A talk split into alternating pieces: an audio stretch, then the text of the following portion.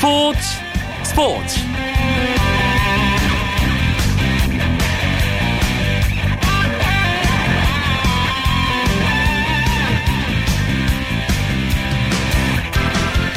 안녕하십니까. 금요일 밤 스포츠 스포츠 아나운서 이광용입니다. 이번 한 주 국내 축구계는 여러 이슈들로 정말 풍성했습니다. 먼저 러시아 월드컵 아시아 지역 2차 예선을 위한 23명의 태극전사 명단이 월요일 오전에 발표됐죠. 아, 해외에서 활약하는 유럽파 선수들이 대거 합류하고 슈틸리케호에 처음 이름을 올린 선수들의 이름이 명단에 포함돼서 큰 관심을 모았습니다. 공격수인 석현준, 황의조 선수에 대한 기대가 상당히 큰데요. 또 주중 아시아 챔피언스 리그 8강 K리그 클래식의 유일한 진출팀 전북의 1차전 홈 경기도 있었습니다. 다가오는 주말 K리그 클래식 상위 스플릿에 살아남기 위한 팀들의 치열한 승부도 기다리고 있습니다. 금요일에 재미있는 국내 축구 이야기 축구장 가는 길에서 이 모든 축구 이슈들 정리해 드립니다. 금요일 밤 스포츠 스포츠 지금 바로 시작합니다.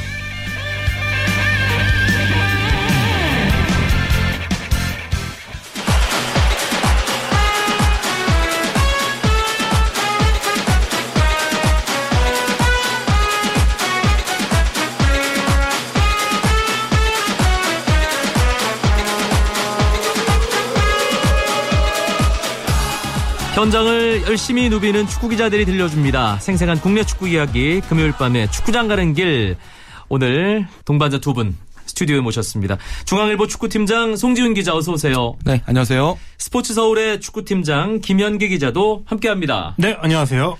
한 주간의 국내 축구 이슈들 먼저 짚어보죠.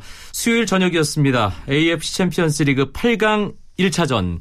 전북 현대와 간바 오사카의 경기 전북의 홈인 전주성에서 펼쳐졌기 때문에 전북으로서는 일단 이기고 2차전을 기다려야 하는 그런 입장이었는데 아쉬운 결과가 나왔습니다. 송지훈 기자.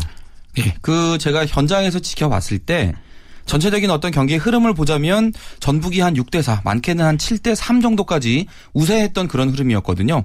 근데 수비적인 면에서 보면 그 역습 공격이 아주 좋은 그 간바 오사카를 상대로 무실점으로 잘 막았으니까 뭐 그 부분은 성공적이었다라고 말씀드릴 수가 있겠는데요.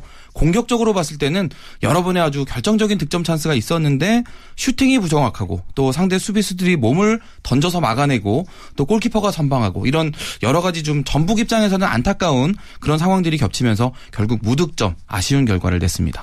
저도 중계방송을 통해 경기를 지켜봤는데 전북 특유의 닭공이 전 후반 내내 펼쳐졌습니다.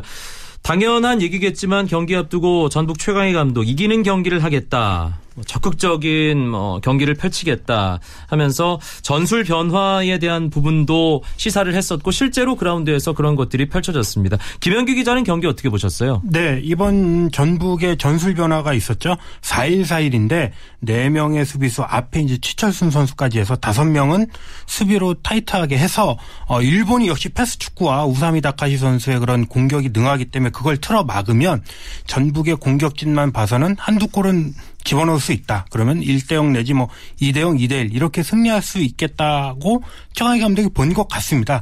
이제 절반의 성공이었죠. 상대를 틀어막는 건 잘했는데 결국은 전북이 골을 넣는 게 또 여의치 않았던 것 같습니다. 자세하게 선수의 역할과 관련해서 얘기를 좀 더 해보면 최철순 선수가 원래는 어, 측면에서 뛰는 수비수잖아요. 그런데 수요일 간바오사카와의 1차전에서는 수비형 미드필더 위치에서 뭔가 변신을 하는 그런 모습을 보여줬습니다. 어떻게 보셨어요, 송지훈 기자? 그 경기 끝나고서요. 기자회견에서 이제 최강희 감독이 간바의 핵심 선수로 두 명을 지목을 했습니다. 그 최전방의 공격수 패트릭 선수 그리고 공격형 미드필더 우사미 선수 이 두 명이었는데요. 패트릭 선수는 힘이 좋은 수비수 김영일 선수에게 이제 맨투맨 마킹을 시켰고 우사미 선수는 이제 말씀하신 대로 이제 빠르고 또 투지가 좋은 최철순 선수를 이제 원래 그 포지션인 측면 수비수 대신에 수비형 미드필더로 바꿔서 막도록 했습니다. 그 이번 대회에서 이번 경기에서 이 최철순 선수가 아주 그런 변칙적인 선수 기용에 잘 부합하는 움직임을 보여주면서 그 특히나 우사미 선수 아주 꽁꽁 묶었고 그 우사미 선수가 어제 경기 내내 좀 전체적으로 하다가 좀 그 선수 개인적으로는 좀 많이 흥 흥분하는 이제 그런 상황을 보여주면서 결국은 옐로 카드 받았거든요. 네. 그래서 이제 8강 2차전에는 나올 수가 없게 됐는데 그런 부분들이 전체적으로 봤을 때 최철순 선수의 공이었다. 저는 음. 그렇게 평가하고 있습니다. 공격적인 부분이 아쉬웠다는 게 송지훈 기자, 김현기 기자 공통된 의견인데 이동국 선수와 이근호 선수의 공격 조합이었습니다. 전북 어, 1차전. 간바오사카가 이근호 선수 활약했던 팀이었잖아요. 그렇기 때문에 뭐 이런저런 여러 묘한 감정 이근호 선수가 있었을 텐데 아직 좀 전북이라는 팀에 녹아들지 못해서일까요? 조금은 실망스러운 경기였다는 생각이 드는데요. 김현기 기자. 네, 지난주 수요일 전남하고 전북이 경기할 때 홈에서 경기를 했었는데 그때 이제 이근호 선수가 1골 그 다음에 1 페널티킥 유도 이렇게 하면서 컨디션도 많이 살아나고 자신감도 많이 살아났다. 이렇게 이제 봤는데 막상 간바 오사카전에서 할 때는 어, 이동국 선수 좀 밑에 프리롤로 이렇게 많이 뛰었거든요. 하지만 활동량이나 뭐 경기할 체력이나 많은 감각 같은 게 역시 예, 올해 초 어, 카타르에서 뛰면서 주전에서 약간 밀린 그런 후유증이 있었다 이렇게 보고 네. 결국 음 3주 뒤에 이제 2차전을 치르게 되는데 이때까지 좀 더 분발하고 컨디션을 끌어올리고 또 이근우 선수를 선발로 투입할 것인가 뭐 후반에 넣을 것인가 이런 게 이제 전북의 과제로 등장하게 됐습니다. 2차전에서 두 팀이 이제 4강 진출을 가리게 됐습니다. 간바의 홈에서 2차전이 치러지는데 전북으로서는 어떤 준비가 필요할까요, 송지훈 기자? 음, 일단 다음 달 16일에 이제 경기가 열리게 되고 아직까지는 좀 시간적인 여유가 이제 분명히 있습니다. 지금 최강희 감독이 벌써부터 이 1차전과는 또 다른 전술을 보여주겠다라고 이제 약속을 하고 있는데요. 그 전북 입장에서는 그나마 다행인 게 반드시 이기지 않아도 4강에 올라갈 수 있는 그런 경우의 수가 있거든요. 그 무승부를 기록해도 1대1 이상이라면 이제 원정골을 우선하는 법칙에 따라서 네. 이제 전북에 올라갈 수 있는데 그런 면에서 본다면 일단은 실점을 두려워하기보다는 골을 득점을 하는 음. 그런 좀 공격적인 전술의 변화가 필요해 보입니다. 네. 한 골을 넣는다면 간바 오사카가 두 골을 넣어야 하는 그렇죠. 예, 그런 네. 상황이기 때문에 그런 부분에서 또 상대의 실수를 유도할 수도 있는 그런 뭐 상황이 올 수가 있습니다. 알겠습니다. 아, 전북현대 K리그에서 유일하게 지금 챔피언스리그 생존 팀인데요. 아, 끝까지 가서 어, 우승하는 그런 모습 팬들에게 보여줬으면 합니다. 아, 그리고 월요일 오전 대한민국 남자 축구 대표팀 명단이 발표됐습니다. 러시아 월드컵 2차 예선 두 번째, 세 번째 경기 준비할 선수들인데 김현기 기자가 명단 일단 정리를 좀 해주시죠. 네, 총 23명이 발표됐습니다. 먼저 골키퍼는 울산의 김승규, 전북의 권순태, 연세대학교에서 뛰고 있는 김동준 선수 이렇게 3명이고 수비수는 울산의 임창우, 아우크스부르크 독일이죠. 독일 아우크스부르크의 홍정호, 사우디 알힐랄의 곽태휘, 전북의 김기희, 광저우 헝다의 김영권, 수원의 홍철, 호펜하임, 김진수 그리고 중국 광저우 푸리에서 뛰고 있는 장현수 선수 이렇게가 스위스로 발탁이 됐고 미드필더는 전북의 이재성, 어, 잉글랜드 스완지 시티의 기성용, 또 잉글랜드 크리스탈 팰리스의 이청용, 수원의 권창훈, 독일 마인츠의 박주호, 그다음에 성남 황희조, 그다음 비셀고베의 정우영, 독일 마인츠의 구자철, 그리고 포항의 김승대 선수, 그리고 손흥민 선수 이 선수들이 미드필더로 이름을 올렸고 어, 공격수로는 이제 석현준 선수, 포르투갈에서 뛰고 있는 석현준 선수와 상주 상무 이정엽 선수가 발탁이 됐는데 이정엽 선수가 이제 어제 안면 골절로 3개월 진단을 받으면서 어, 대표팀 명단에서 제외가 되고 일본 사간도스에서 뛰고 있는 미드필더 김민호 선수가 대체로 추가됐습니다. 이번 명단에서도 어, 많은 분들이 주목한 이름이 있었습니다. 공격수의 이름을 올린 석현준 선수. 참 오랜만에 대표팀에 발탁이 됐는데, 어, 어떻게 봐야 될까? 이 석현준 선수의 발탁. 송지훈 기자. 그 석현준 선수가요. 이 한국 축구에서는 좀 보기 드문 타입의 공격수라고 말씀드릴 수가 있습니다. 신장이 190cm니까 이제 상당히 체격 조건이 좋은데 그 체격에 비해서 상당히 발이 빠른 편이고요. 네. 그리고 또 발재간도 좋아서 어, 최전방뿐만 아니라 윙포워드로도 뛸 수 있는 장신이면서도 여러 가지 포지션을 할 수 있는 그런 선수거든요. 그 지난 2010년에 그 남아공 월드컵 본선 마치고 나서 이제 조광래 감독이 대표팀을 이끌고 있던 그 시점에 이제 그 대표팀에 19살의 나이로 발탁이 됐었고요. 그때 한번 테스트를 받았는데 그 당시에는 뭐 기대 이하였다라는 딱한 평가였습니다만 경기를 치렀어요. 그렇죠. 이란전 한 경기를 딱 치렀었는데 그 이후로 이제 대표팀과 좀 멀어졌다가 이제 지난 시즌에 포르투갈 1부 리그에서 10골 기록을 하면서 좀 다시 뭔가 성장하는 모습을 보여줬고요. 그런 부분을 슈틸케 감독이 좀 유심히 살폈던 것 같습니다. 우리 대표팀이 그동안 이 골 결정력 부족 문제가 항상 숙제였기 때문에 석현준 선수에게도 이번에 테스트 기회가 왔다. 이렇게 보시면 되겠습니다. 네, 얼마 전 포르투갈 리그 경기에서 아주 멋진 골 기록하면서 어, 대표팀 다시 이름을 올린 것을 자축하는 예, 그런 활약도 펼쳤는데 석현준 선수가 이번에 제대로 한번 활약하는 모습을 좀 보여줬으면 좋겠습니다. 성남의 황의조 선수 아, 대표팀에 왜 안 뽑힐까 왜 안 뽑힐까 그런 얘기들이 참 많았습니다 축구계에 이번에 드디어 뽑혔습니다. 슈틸리케 감독 미드필더로 분류를 했어요. 여러 가지 의미를 담고 있다는 생각이 드는데 김현기 기자는 어떻게 보십니까? 네, 황의조 선수가 원톱도 가능하고 그 원톱 밑에 2선도 가능합니다. 요즘 현대 축구로 말하면 이제 원톱은 9번이죠. 2선 미드필더는 10번이니까 황희주 선수를 9.5번의 선수다 이렇게 보고 있거든요. 또 뭐 좌우 윙어도 아주 뭐 아직 못할 선수는 아니고 그래서 어 공격수 뭐 미드필더 다양하게 가능성을 보겠다 이건데 사실은 지금 이정엽 선수가 어, 부상으로 제외되고 미드필더는 김민호 선수가 올라왔기 때문에 제 생각에는 음, 조금 더 석현준 선수와 공격수 경쟁을 하게 되지 않을까 이런 음, 의도는 있지만 음, 뭐 이선으로 포진할 수도 있다 이렇게 슈틸리케 감독이 그 재능을 본 것 같습니다. 화요일에 저희 인터뷰 코너에 황의조 선수 연결해서 얘기를 들었거든요. 그때 롤 모델이 누구냐고 물었더니 레알 마드리드에서 활약하는 프랑스 대표 공격수 카림 벤제마를 꼽더라고요. 예. 역시나 이 선수의 그 포지션은 그 맨 앞으로 가서 뛰는 이제 그런 경쟁하는 포지션이다라고 볼 수도 있을 것 같고 뭐 마침 또 이번 대표팀에서는 이제 최전방에서 이제 뛰게 되는 그런 포지션이 됐으니까요. 뭐 여러 가지로 선수 자신에게나 또 대표팀에게나 아주 좋은 기회가 될 것 같습니다. 네. 권순태 골키퍼의 이름이 드디어 또 예, 이번 명단에 포함이 됐습니다. 권순태가 리그에서 그렇게 잘하는데 왜 안 뽑는 건가요?라고 K리그 팬들 원성이 자자했는데 이 권순태 선수 발탁은 어떤 의미로 봐야 될까요? 김혜진 네. 기자. 어, 권순태 선수 뭐 여러 논란이 있었죠. 하지만 제가 알기로는 대표팀 슈틸리케 감독이나 대표팀 골키퍼 코치가 뭐 아예 몰랐던 것은 아예 제외했던 것은 아니고 항상 이제 지켜보고 있는데 지금이 제가 볼 때도 좋은 타이밍입니다. 왜냐하면은 음, 이범영 선수는 약간 주춤하고 김진현 선수는 부상으로 지금 대표팀에 올 수가 없고 정성용 선수는 지금 훈련소에 있죠. 네. 네 그러면서 김승규 선수 한 명이 동아시안컵 때 잘했지만 그와 견주어서 대등하게 경쟁할 선수가 한 명은 필요합니다. 그게 또 슈틸리케 감독의 골키퍼 철학이고 그런 상황을 봤을 때 권순태 선수 최근 전북에서도 잘 해주고 있기 때문에 어, 지금이 뽑아서 김승규 선수 한번 경쟁시키고 테스트해볼 기회다. 그렇게 적기라고 보고 있고 제가 볼 때도 그 판단은 잘한 것 같습니다. 이번에 상대할 팀들이 약팀입니다. 예, 사실 그런데 해외에서 뛰는 유럽에서 활약하는 선수들이 다 오거든요. 일각에서는 닭 잡는데 소 잡는 칼 쓰는 거 아니냐 뭐 그런 얘기도 있고요. 이 부분은 송지훈 기자 어떻게 보세요? 그 이번에 유로파 멤버들이 이제 대거 포함됐다라는 것에서 보면 그 K리그 선수들에 대한 어떤 과감한 실험은 이제 그 지난번 동아시안컵 한 대회로 어느 정도 마무리했다라고 이제 확인할 수가 있겠고 이제는 해외파를 중심으로 하는 어떤 그런 안정적인 라인업 이제 그걸 유지를 하면서 그때그때 컨디션이나 팀 뭐 상황에 따라서 제한적으로 테스트를 실시하는 그런 이제 안정적인 구조로 대표팀을 끌고 가겠다라는 이런 구상을 읽을 수 있는 부분이다. 저는 그렇게 해석을 하거든요. 그리고 이번 A매치가 월드컵 예선이기 때문에 상대를 가리지 않고 최선을 다하겠다라는 어떤 그 슈틸리케 감독의 성격도 이제 이번 그그 그 엔트리에서 드러나지 않나 싶습니다. 음, 이정협 선수 부상당해서 김민우 선수로 어제 대체가 됐다는 발표가 났는데 지금 상태가 어떻습니까?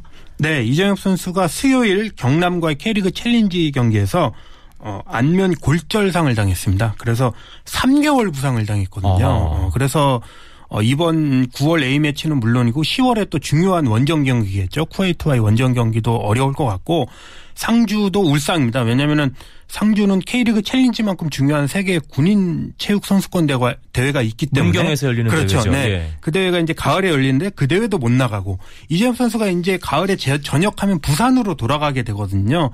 어, 부산도 약간은 찡그리지 않을까 그런 생각이 들고 있습니다. 빨리 나와서 어, 슈틸리케오 또 뭐 상주 부산에 모두 도움이 됐으면 좋겠습니다. 알겠습니다. 슈틸리케 감독이 대표팀 명단 발표할 때마다 뭔가 좀 의미심장한 아, 부분들 아, 우리가 짚어내고 결과적으로도 그런 것들이 늘 만들어지곤 합니다. 이번 명단을 통해서는 어, 어떤 걸 좀 유심히 봐야 될까요, 송지훈 기자? 그 저는 이번 명단을 보면 철저하게 그 공격진의 골 결정력을 개선하겠다라는 의지가 강하게 담겨 있다고 보거든요. 네. 지금 이선 공격진 그리고 또 중앙 미드필드진을 모두 다 이제 해외파 이제 그동안 월드컵도 갔다 왔고 아주 경험 많은 선수들로 쫙 깔아놓고 지금 맨 앞을 이제 그동안 실험하지 않았던 선수들에게 이제 기회를 주는 모양새가 되는데요.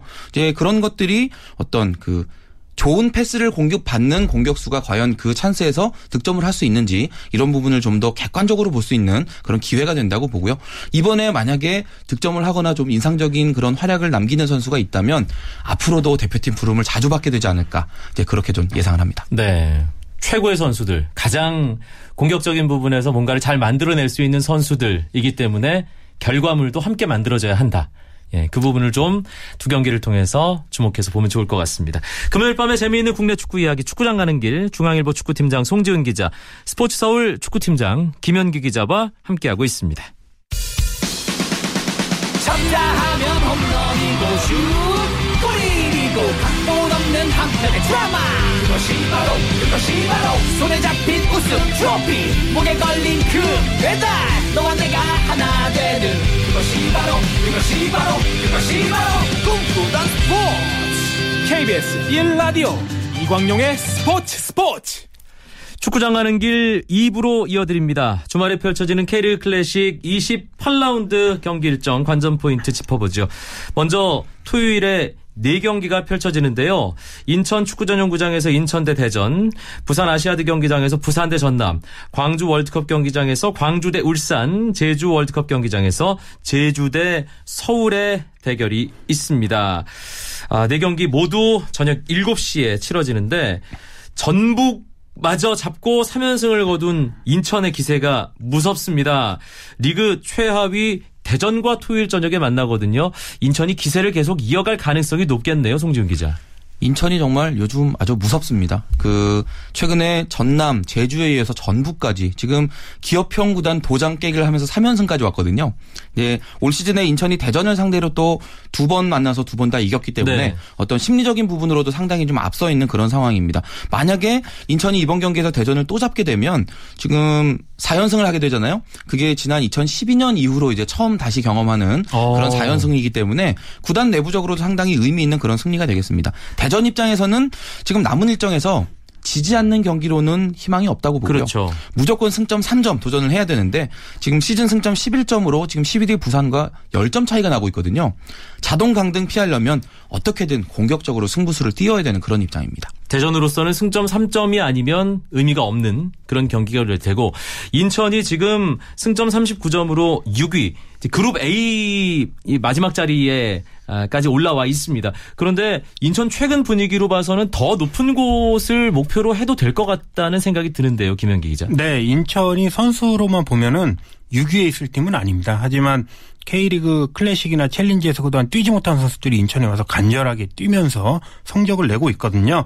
지금 포항이나 서울 같은 경우는 42점, 뭐 44점 그러기 때문에 인천이 연승을 이어가면은 음, 더 높은 뭐 5위, 4위도 한번 바라볼 수 있고 그 다음에 인천이 문제가 뭐였냐면은 시민구단 중에서도 어려운 구단이다 보니까 급여가 좀 아쉬웠는데 이틀 전에 아, 두 달치 급여가 다 나오고 또 네. 정성화가 압도지면서 선수들이 사실은 그것 때문에 약간 좀 어려워한 게 있었거든요. 어, 그것도 어느 정도 정상화되면서 힘을 받을 것 같다. 이렇게 예상을 해서 어, 인천발 축구 돌풍 한번 또 홀수에 또 잘합니다. 인천이 홀수에 한번 기대해 보겠습니다. 비상을 찍었던 해도 그러고 보니까 홀수회였네요. 2005년이죠. 네, 알겠습니다. 그게 딱 10년 전이었습니다. 아, 이 5라는 숫자와 또 인천이 또 인연이 있지 않나라는 생각도 들고요. 인천은 이렇게 웃고 있는데, 아, 같은 이 동갑내기 개띠 감독이죠. 노상래 감독이 끌고 있는 전남은 올스타 브레이크 전까지는 정말 분위기가 좋았습니다. 그런데 최근에 상당히 팀이 가라앉는 느낌이 들거든요. 송지훈 기자. 프로야구에 지금 기아와 한화, 롯데, SK까지 지금 네 팀이 이제 5위 자리를 놓고 경쟁을 하고 있다고 하면 축구에서는 지금 1부 리그 잔류를 확정할 수 있는 그룹 A 이제 막차 6위 자리를 놓고 지금 인천과 전남이 아주 치열하게 경쟁을 하고 있습니다. 지금 두 팀이 승점이 같고요. 이제 골득실 이런 걸로 순위가 가려지면서 지금 나눠져 있는데 전남도 지금 인천을 뛰어넘고 그룹 A로 올라서려면 부산을 지금 이 기회에 반드시 잡아야 되는 그런 상황이고 말씀하신 대로 그동안 전체적으로 좀 분위기가 안 좋았기 때문에 이런 부산이라는 어떻게 보면 그 전남 입장에서는 이제 기회가 왔다고 할 수 있는데요. 이런 기회를 놓친다면 다음을 다시 보장할 수 없는 그런 상황이 되고요. 또 상대적으로 11위 부산도 지금 10위 울산과 격차가 5점입니다. 만약에 이 타이밍에 좁힐 수 있다면 지금 이 격차를 2점까지도 좁힐 수가 있게 돼 있는 거니까요. 최대한 지금 승점을 쌓아두는 게 막판에 경쟁할 때 유리할 수가 있습니다. 인천과 대전의 경기, 부산과 전남의 경기까지 짚어봤고요. 광주와 울산의 경기가 광주의 홈인 광주 월드컵 경기장에서 토요일 저녁 7시에 치러지는데 광주가 9위, 울산이 10위거든요. 이 경기는 어떤 관점에서 바라봐야 할까요, 김현기 기자? 네, 두 팀 모두 절실하죠. 음, 우선 9위 광주가 승점이 31점인데 최근에 2무 2패 4경기 동안 승리가 없습니다. 울산은 더 심각해서 3무 3패 6경기 동안 뭐 이긴 적이 없거든요.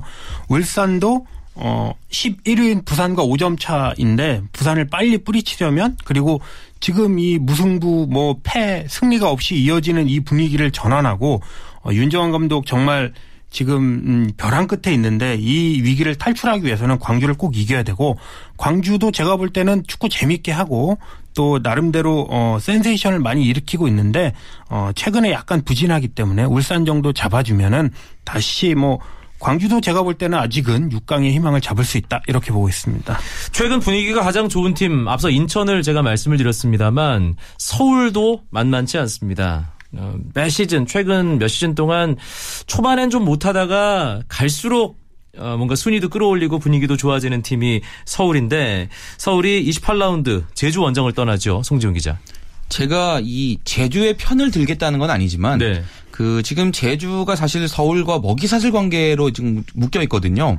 그 지난 2008년 8월에 이제 서울이 제주를 2대 1로 이긴 이후로 지금 서울이 23경기 동안 15승 8무 한 번도 지지 않았던 이제 그런 상황이 이어지고 있는데 사실 말씀하신 대로 서울이 시즌 초에 많이 부진했었기 때문에 제주가 그런 뭐 무승 행진을 끊을 수 있는 그런 기회가 분명히 있었습니다만 그때도 실패를 했었고요. 지금 다시 만난 서울은 이제 4연승의 상승세를 타고 있는 그런 팀인데 제주가 과연 어떤 방법을 써야 지금 서울을 이 상대로 승리를 가져갈 수 있을지 지금 조성환 감독 머리가 상당히 아플 것 같고요. 뭔가 정상적인 방법을 써야 할지 아니면 아주 과감한 변칙을 써야 될지 판단의 시기가 점점 다가오고 있습니다.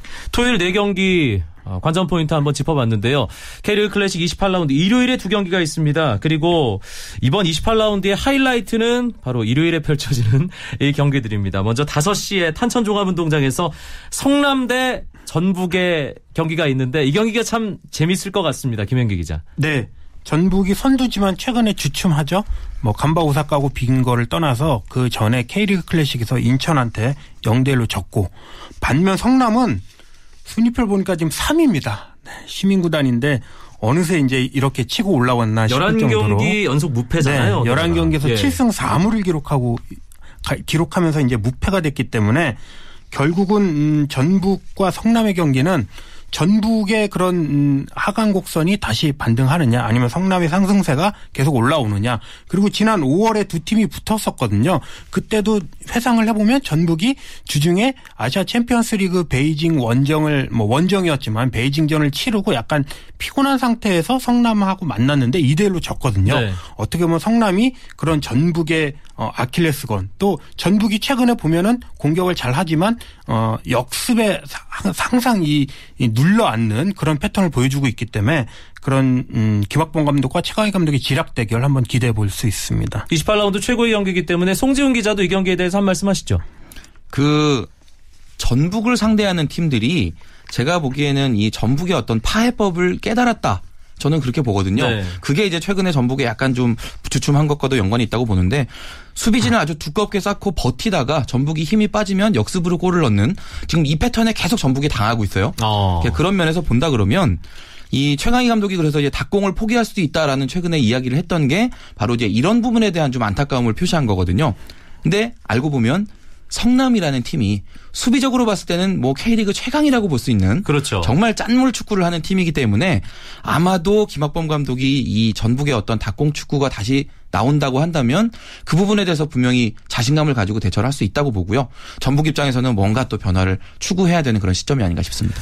지난 라운드 인천과의 홈 경기도 그렇고요. 주중에 간바 오사카와의 아시아 챔피언스리그 8강 1차전도 마찬가지고 전북이 스타일상에서는 닭공을 유지하는데 결정을 못 짓고 있습니다. 지금 문제가 뭘까요, 김현기 기자? 네, 일단 음, 이동국 선수가 뭐 예년 예년에는 워낙 잘했으니까 지금도 잘하지만은 예년만큼 음, 그렇게 잘하는 편은 아니다. 이렇게 파괴력이 조금 좀 떨어졌다. 떨어졌죠, 예. 사실상. 그 와중에 이근호 선수와 루이스 선수가 시즌 중반에 왔는데 루이스 선수도 아직은 몸이 100%가 아니고 약간 무거운 면이 있습니다. 예, 그리고 이근호 선수도 컨디션이 제 컨디션이 아니고 그리고 전북이 전반기에 잘했던 패턴을 보면 경기 내용이 그렇게 좋지 않아도 전방으로 올려두면 이동국 선수 외에 에두 선수가 있었거든요. 네. 에두 선수의 결정력 어떻게 보면 제 표현대로는 윽박 지르는 공격으로 어, 상대를 제압을 하고 결과를 얻었는데 결국은 에두 선수가 빠져나가면서 이동국 선수를 원톱으로 세우고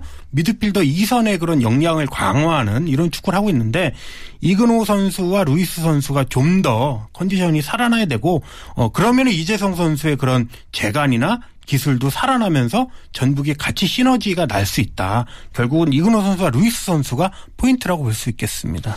지금 K리그 클래식 1위 전북과 2위 수원의 승점 차가 7점으로 다시 좁혀진 상황입니다. 전북이 어려운 예, 성남 탄천 원정을 떠나기 때문에 수원이 이 포항과의 맞대결 물론 원정 경기이긴 합니다만 이 경기에서 또 어떤 결과를 얻느냐에 따라 K리그 클래식 우승 경쟁이 또 다른 양상으로 접어들 수도 있는데요. 포항과 수원의 경기에 대해서도 좀 송지훈 기자 전망해 보시죠. 말씀하신 대로 지금 전북이 이렇게 주춤할 때 수원이 최대한 격차를 좁혀야 되거든요.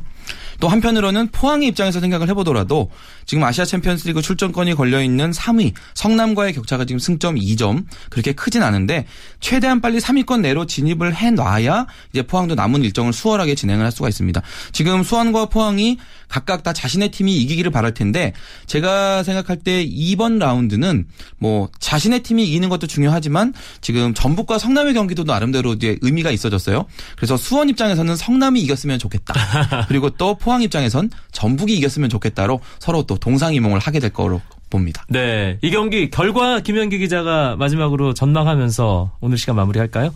네, 어, 두 팀 다 패스 축구를 하고 있는데 제 생각에는 무승부 정도 예상하고 있습니다. 네, 아. 수원이 마에 7점이 있습니다. 7점까지는 잘 좁히는데 거기서 4점으로 좁히는 게 좀 아쉽더라고요. 그런데 예. 지금 수원이 부상 선수가 많고 포항이 홈이기 때문에 무승부 예상하겠습니다. 알겠습니다. 금요일마다 찾아오는 국내 축구 이야기 축구장 가는 길 오늘 풍성하게 이야기 나눠봤습니다. 중앙일보 축구팀장 송지훈 기자, 스포츠서울의 축구팀장 김현기 기자 두 분 고맙습니다. 네, 네, 감사합니다. 고맙습니다. 오늘 준비한 소식은 여기까지입니다. 주말인 내일은 9시 20분부터 오승원 아나운서와 함께 하실 수 있고요. 저는 월요일 밤에 다시 뵙죠. 아나운서 이광용이었습니다. 고맙습니다. 스포츠 스포츠.